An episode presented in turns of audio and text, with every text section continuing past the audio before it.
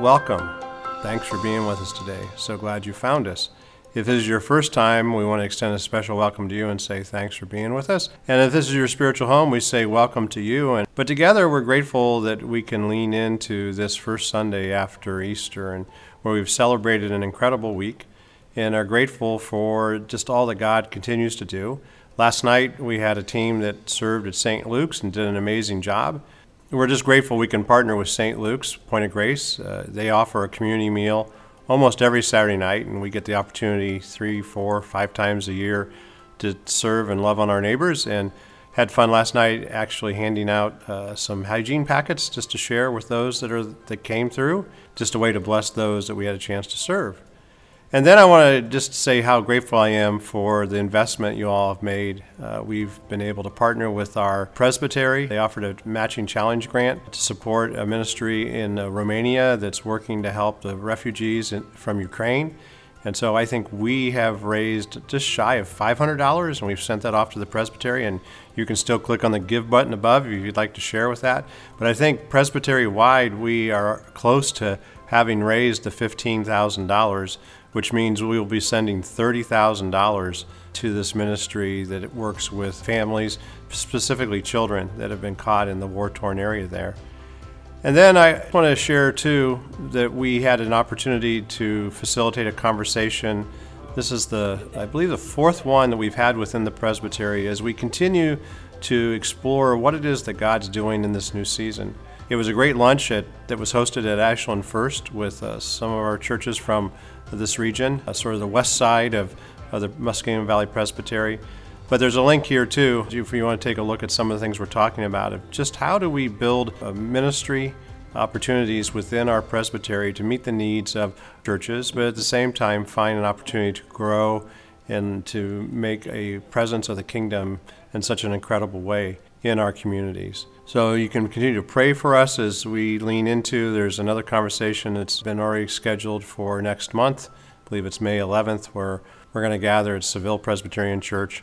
Again, it's been useful to just have this dialogue about what it means to be the church and realizing that how much uh, the life has changed as we come out of this global pandemic and just all the other things that we've experienced in these last many months. We're beginning a new series. It's called Come and See, Go and Tell, the idea of witness. And this week, I want to just unpack some fundamental ideas around this idea of what it means to be a witness. Part of the reason for this conversation is in my dialoguing with people who are members of our sister churches throughout the presbytery, there is this idea that the world has changed so much and that our churches feel as though they don't know how to connect with their communities. And partly it, it comes because of what happened with the global pandemic. But I also think that the methods by which we communicate the gospel uh, has to change.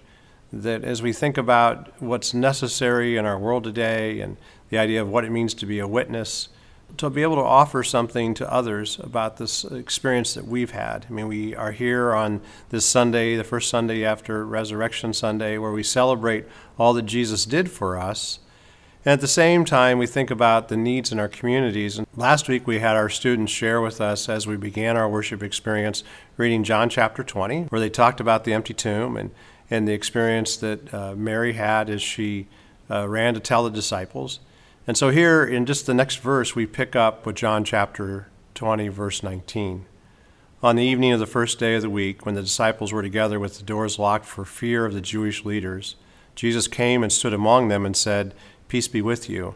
And after he said this, he showed them his hands and his side. The disciples were overjoyed when they saw the Lord. Again, Jesus says, Peace be with you. As the Father has sent me, I am sending you. And so this week, what I want to talk about is how do we be a witness in a world that's just kind of crazy, a warring world, a world that's sort of upside down? Now, when we talk about the word witness, it can be kind of scary. Witnessing is about how we share the gospel. But I want us to see that our witness is much more than that. And when we think of the word in the context of a trial, the word witness, what is the job of a witness? Well, the job of a witness is to bear testimony, to tell the truth about a particular situation. So, what I want us to see in this first week as we talk about witness, come and see, go and tell, is I don't have to tell you that there is a world outside the walls of our buildings, outside of the walls of our homes, that is really kind of upside down. And that's just the same kind of reality that even the disciples were facing some 2,000 years ago. There's a lot of similarities between where they were and where we are. So you see, we're not just witnessing as in sharing the gospel, the good news of Jesus Christ, but our witness is something that we're trying to offer to the world that just doesn't understand. And I want you not to miss this moment that we're in, that we don't pause the mission that we're on. We need to be a witness to a worrisome world. We need a, a witness that is available to all to see that there's nothing to be afraid of. So I want to look at four things this morning that are out of this passage here in John chapter 20 that I think will help us unpack and maybe even help us think a little bit more deeply about how we might have this bold witness today. There's four things I want to take out of the text. And so the number one here is this it starts with this fear silences a witness. And here's what I mean by that. Read again. On the evening of the first day of the week, so we know it's Sunday night, right? Jesus has been resurrected. It's later that night. It's been reported, but not everyone has believed. But the disciples are together. And they were actually in hiding, the scriptures tell us. They were hiding because they were afraid. It actually says this when the disciples were together with the doors locked for fear of the Jewish leaders. So here they are. They're in hiding. They have hidden themselves away. They're trying to avoid everything. They didn't want to be caught or captured or brought to trial themselves because of what they just experienced. They hadn't yet walked into the full confidence that Jesus was indeed back from the dead, that he had resurrected that his death on the cross for their sin that was in their place instead that that ultimately resulted in his victory over sin and over death. That's what resurrection sunday was all about. So the first thing we see here as we hear the disciples is there is a fear that is silencing their witness. And yet i want to remind you of a bigger picture. And this is a concept that i'm borrowing from a gentleman by the name of ed stetzer who's at the billy graham center. And i just love what what Ed has unpacked here for this simple phrase. And it's going to be the key concept that we're going to lean into the rest of the morning together. The moment we're in does not pause the mission we are on. Think about that. The moment we're in does not pause the mission we are on. Why would that be? Well, they might not have had the full confidence that Jesus was back. They just didn't understand it. Well, think about it. 2,000 years later, I think fear has actually come back into the church and for many Christians. That it has been over these last many months has revealed some jarring truths about us, about who we are as followers of Jesus. I think it's still a danger today, even coming out of the, the pandemic. There's a lot of things that have happened over the last many months. Most recently, what we're seeing in the Ukraine region, right? We've seen racial injustice, we've seen the political tensions and divisions. We've seen the economic impact that we're still beginning to put our mind around as gas prices are soaring and inflation is at 8.5%. These things all can lead us to being people that are fearful. And then I think as I hear our people talking in our local churches about what does the future offer, so that's why I want to lean into this conversation. And I think true about our the reality of the world we live in is there's a lot of reasons for people to be afraid people are afraid because they've been told to be afraid. There's this idea that fear, and we've seen it now even in the primaries, that, that fear wins elections. They wouldn't run all those negative commercials trying to spread fear about our future, fear that we'd have no hope. Uh, yet, ultimately, fear is the driving force of much of our political reality today. And so we see here very clearly that fear is the opposite of faith.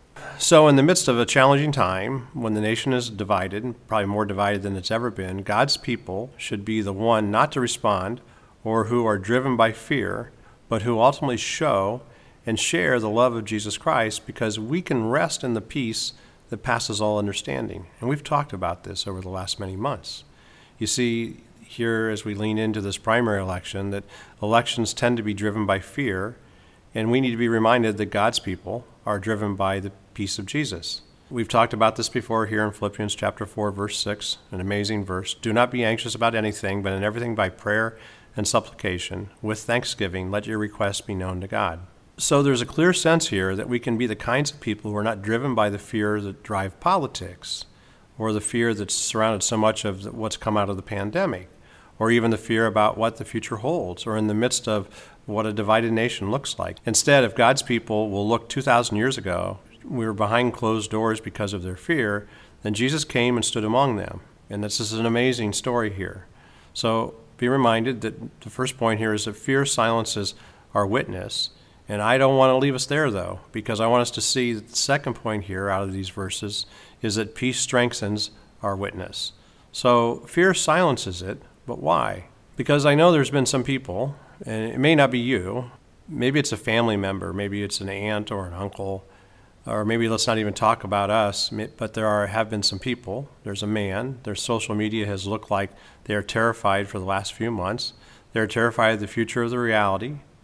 They're not living a peace filled existence that comes because something has changed, because the God of all the universe sent his Son to live a sinless life, to die on the cross, and ultimately, yes, God would raise him from the dead. So fear silences that. Fear actually drives us another direction and that's, I think, what's caught up in so much of our conversations in our communities. The second point is that through peace, it strengthens our witness. You hear these scriptures. It says that Jesus came and stood among them and said, Peace be with you. Let me read that again. Jesus came and stood among them and said, Peace be with you. Again, this phrase about the moment we're in does not pause the mission we are on. I think it's very true for the disciples 2,000 years ago, and it's also very true for us today. The reality is that no matter where we find ourselves, the turbulence of these last couple years, it doesn't change the fact that we've been sent by Jesus Christ on a mission. We're going to see that here in a moment as we unpack a little more of this verse. But here's what I want us to see that the writer John, and be reminded, John's an evangelist, right? He's out there sharing the good news. And John's writing in such a way that he wants to persuade people who will read this gospel under the inspiration of the Holy Spirit in what we call the Word of God, that they would read this and say, okay, there's something significant going on here. So John doesn't want us to miss what's going on, and that's what Jesus did. So it says, Jesus came and stood among them. Now, he's been bodily resurrected, and somehow he shows up behind closed doors. That's kind of crazy, right? There's something supernaturally different about that. And we're about to find out that his body still has the markings of the crucifixion. But then he says, Peace be with you. So let those words this morning sink in for you. Peace be with you. Hear the words of Jesus. He says, Peace be with you. Now, what's fascinating about this scripture is he didn't just say it once, he says it twice. Because you see, peace strengthens our witness. And with everyone else running around with their hair on fire, in fact, it's kind of interesting. I don't know if you saw this at Christmas time. The number one toy that was available as an ornament for your Christmas tree was a dumpster fire. Uh, that was sort of an indication that that's uh, sort of where we've been right now. Life is just like that, uh, on fire, and we're not quite sure what to do with it. So here we are just after Easter in 2022. And I, I guess I wonder if I would ask, what would it look like if God's people were to stand up and then stand out and to stand in the gap? What it would look like is it would be a people who would have a surprising peace when the rest of the world's hair's on fire. Again, think back to this whether it's social media or maybe it's a relationship that you're in with your friends and neighbors. Do they look to you and say, There's something she has, something he has that's different than what I've experienced or what I'm experiencing? So, in the midst of these last couple years, I want us to understand that there's something different about who we are. There's a peace that passes all understanding, and that's how we need to operate. Now, this is important, and it's also significant because when God's people look different than the world in the midst of a traumatic time, in the midst of turbulence and tumult, what happens is that people see that, that people will notice that, and that people are actually drawn to that. You know, what's amazing is I think the time we're currently in reminds me of 1968. Although I was a young boy, I can just remember watching on TV. In fact, my parents took us to, as a family to Chicago just before the Democratic Convention for a family visit. And I can remember being home just weeks after that and watching on TV as the, all the, uh, the riots that were taking place there. And I remember not too long after that uh, that you know, Martin Luther King was assassinated, and so was Bobby Kennedy. Uh, and that also, there was another global pandemic that year that was called the Hong Kong flu uh, that spread around the world. And then there was the movement that came out of all of that, where some people decided uh, to reach out to the people called the hippies. And actually, in Chicago, there was the Jesus people, where they began to gather for Bible studies and that little coffee houses all over the place. And then that began, and I can remember seeing the front page of uh, Time magazine. It talked about the Jesus People movement. And then from the Jesus People movement came an amazing group of people that had uh, leaned into a whole new understanding of what life was supposed to be. They understood in a very clear way that there was a peace that passed all understanding, that showed a different way from the way of division in the world all around. So, one of the things that I, I wish was true about all this is that we somehow, as God's people, were exempt from all these things. I wish that our churches weren't caught up in the political division right now. I wish we weren't get, able to get sickness and death. And I can't promise you that none of these things are going to happen. When it rains, we know that it rains on the just and the unjust. But what I can say to you is that there's this overwhelming, abiding presence and promise that comes out of knowing the Scriptures. And we just need to look one verse further here in Philippians chapter 4.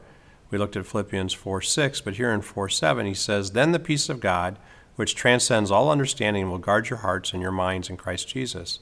It's not the absence of problems here, it's the presence of Jesus that makes it all come together. Again, it's not that problems disappear, it's the fact that Jesus shows up in the midst of our problems. He actually shows up, like in Ephesians 2 4, that He is our peace.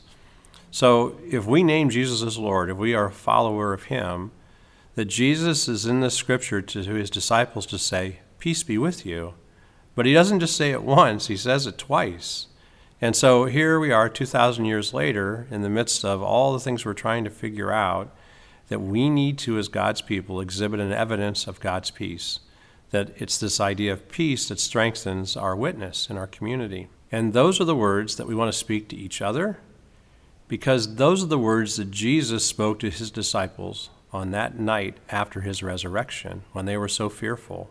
It's something that God's people have always had to believe and to hold on to. Again, he says back in Isaiah 26, verse 3 you keep him in perfect peace whose mind is stayed on you because he trusts in you. So here's the question in a practical sort of way Can you trust God in 2022? I know it's, it's almost May, and we're thinking about what the summer may bring us, and yet we know that the economics of the world right now are kind of crazy, and so are the political tensions. And yet we need to be a witness to the people around us. We need to be a witness, as this church has been in this community for some 204 years as many other churches have been in our tribe, to be a presence of bringing the hope that we need to offer to those that are, are fearful. Uh, so I want us to see that it's peace that strengthens our witness. So again, remember the big picture. The moment we're in does not pause the mission we are on. And so we need a, a witness that's in this world that we find ourselves in. And so go back to these ideas. Number one, fear silences our witness. And when we're driven by fear, we're not driven by Jesus' mission. And then, number two, we need to embrace this idea of peace strengthens our witness. And then, number three, this idea that the cross spurs our witness along. Now, remember, we talked a little bit about John, who was the evangelist. He's the one writing these words to us. John is not just writing these things as random things he wanted to observe. He's trying to make a point or points throughout the gospel that he's writing and he's doing so under the inspiration of the Holy Spirit to be used to persuade people. Now, the truth is, all four of the gospel writers, Matthew, Mark, Luke, and John, are these are called the evangelists. So John writes these next words, which I, I think are pretty important and we don't want to miss. That's why the third point here this morning is that the cross spurs a witness. And what I mean by that is that it spurs on in the sense that it pushes us forward, that it actually gives us courage, that it encourages us to be a witness, John says here in verse 20 After he said this, he showed them his hands and his side. The disciples were overjoyed when they saw the Lord. Again, John includes details here that are important to us, so don't miss these. After he said this, what did he say? He says, Peace be with you. So here we remember before, peace strengthens our witness. Then he says, He showed them his hands and his side. Now, if you're reading this in a hurry, You just went right past all that's been shown here, and you saw the disciples were overjoyed when they saw the Lord. But don't miss this, it's important here. When they saw the Lord, of course, they were overjoyed. I mean, he was dead on Friday, and on Sunday, not so much, right? He's alive. So, of course, they were overjoyed. They were blown away. But John doesn't just say they were overjoyed when they saw the Lord. John says, after he said this, he showed them his hands and his side. These were real marks and these were real scars. You would say you could put your finger here in the marks on my hand, the place where the spear struck his side. Why? Why does John tell us this thing? Because it's true.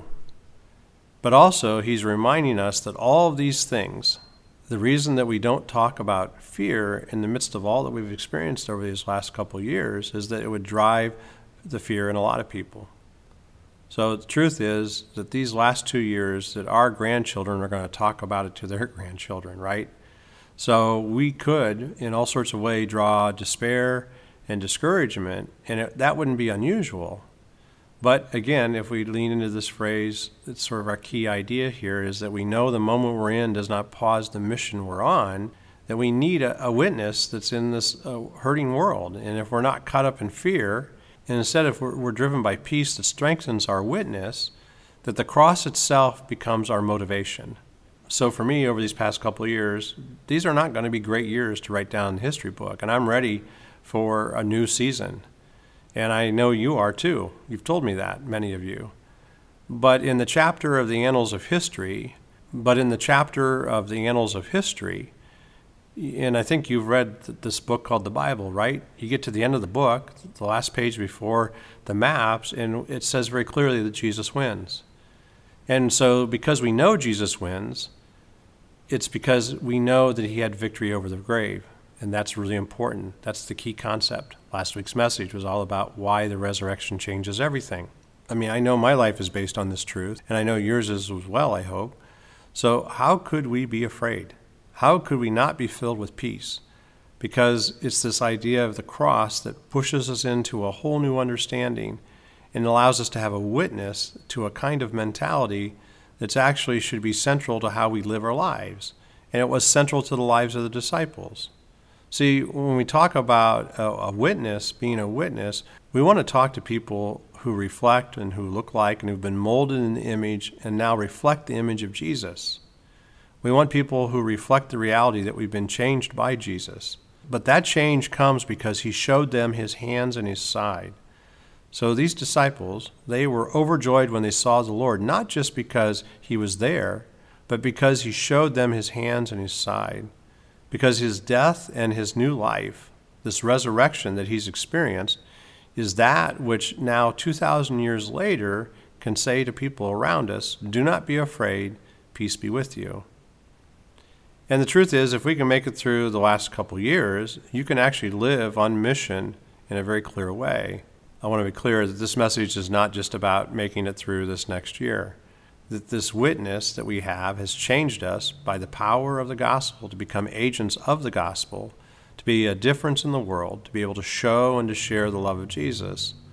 So when the world's upset and it's all coming unglued, when the world's angry, when there's turbulence and tumult, we are people who have been changed by the power of the cross, that the resurrection spurs us to a witness that is bold. And that should change the way we live.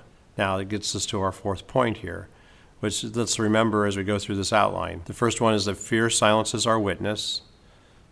Point two is that peace strengthens uh, our witness. The third point was that the cross spurs us along in our witness. And the fourth and final point is that Jesus sends us as a witness. That's who we are.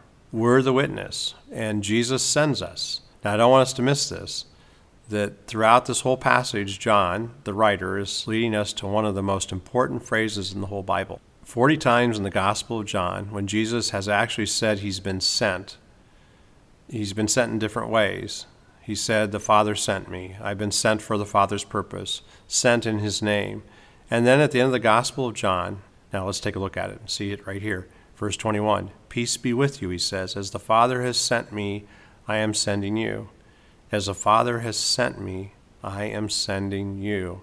Now, it's not for the same purpose. Jesus didn't send you to die on the cross for the sins of men and women, but in the same manner. It's actually, in the original language, it means in the same manner. So, in the manner that God sends Jesus, Jesus sends us. And I don't want us to miss this because this is what we do. We go. That's why this series is called Come and See, Go and Tell, Witness. So let's move on. Let's move forward. Let's hear what Jesus says. He says, As the Father has sent me, even so I send you. And this is all about the mission of Jesus that he sends us on. Remember, it's this idea that the moment we are in does not pause the mission we are on. We need a witness in a world that's gone crazy. We need a witness in a world that needs our hope. We need a witness in the world that needs the hope of the gospel. That's what we're called to do. That's what God has called us to do. So, how do we live that way? Christians are going to have a witness, actually, that we're going to go into a crisis and have already done so in many ways. I think even as we've responded as a church to the need in the Ukraine area with your generosity, it's incredible. You know, we've all been engaged in significant ministry, and that we are showing and, sharing the love of Jesus all around the world, literally, because of what we do through the church, both local and global. And to be honest, even this little church, we may have been outside of our building for a number of months, but we still were able to do ministry in an incredible way. Maybe sometimes here or there we've gotten distracted individually. The truth is, as the church, we have been on mission. Why? Because John just told us, as the Father has sent me, Jesus says, even so I am sending you. It's interesting, I'm reminded uh, last week we mentioned during our prayer time to pray for the family of Phil Weigel, who was a fireman from uh, Wayne County, you know, uh, above Ashland who was killed in an automobile accident on I 71 as he was doing his job as a fireman.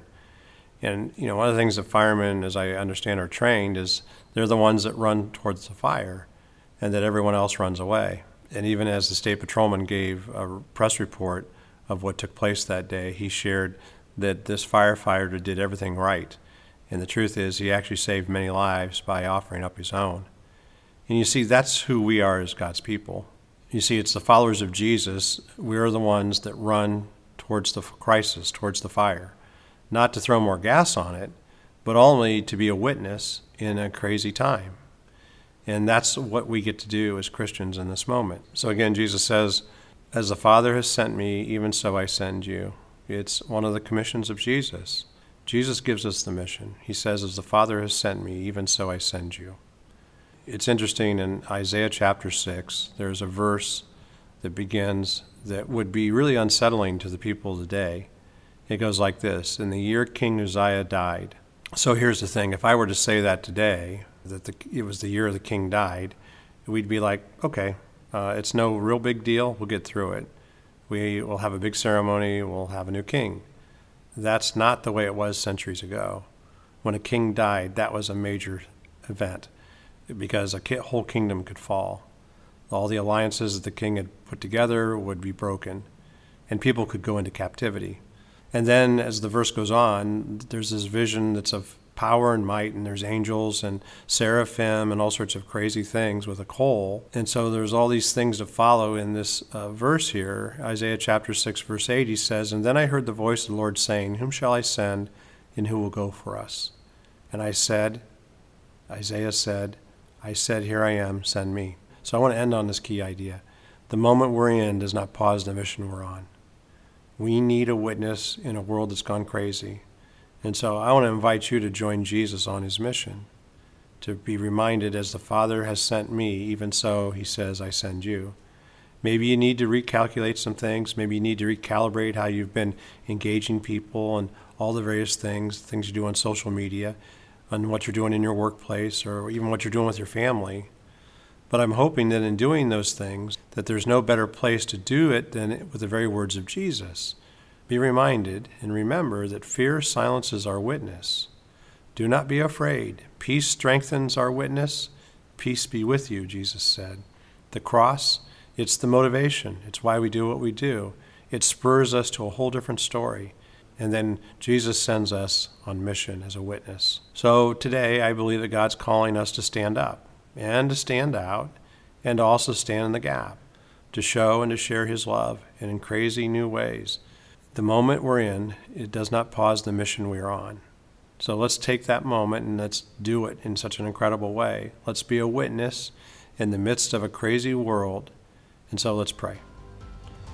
Father, we pray that by your grace and your goodness, you would remind us again and again that we are not to be like the world, filled with factions and anger, division, and dissension. Lord, we recognize the turbulence is not always of our own making, and certainly not of our own choosing. So, Lord, I pray you would remind us that the moment we're in does not pause the mission we're on. Let us hear the words of Jesus As the Father has sent me, even so I send you.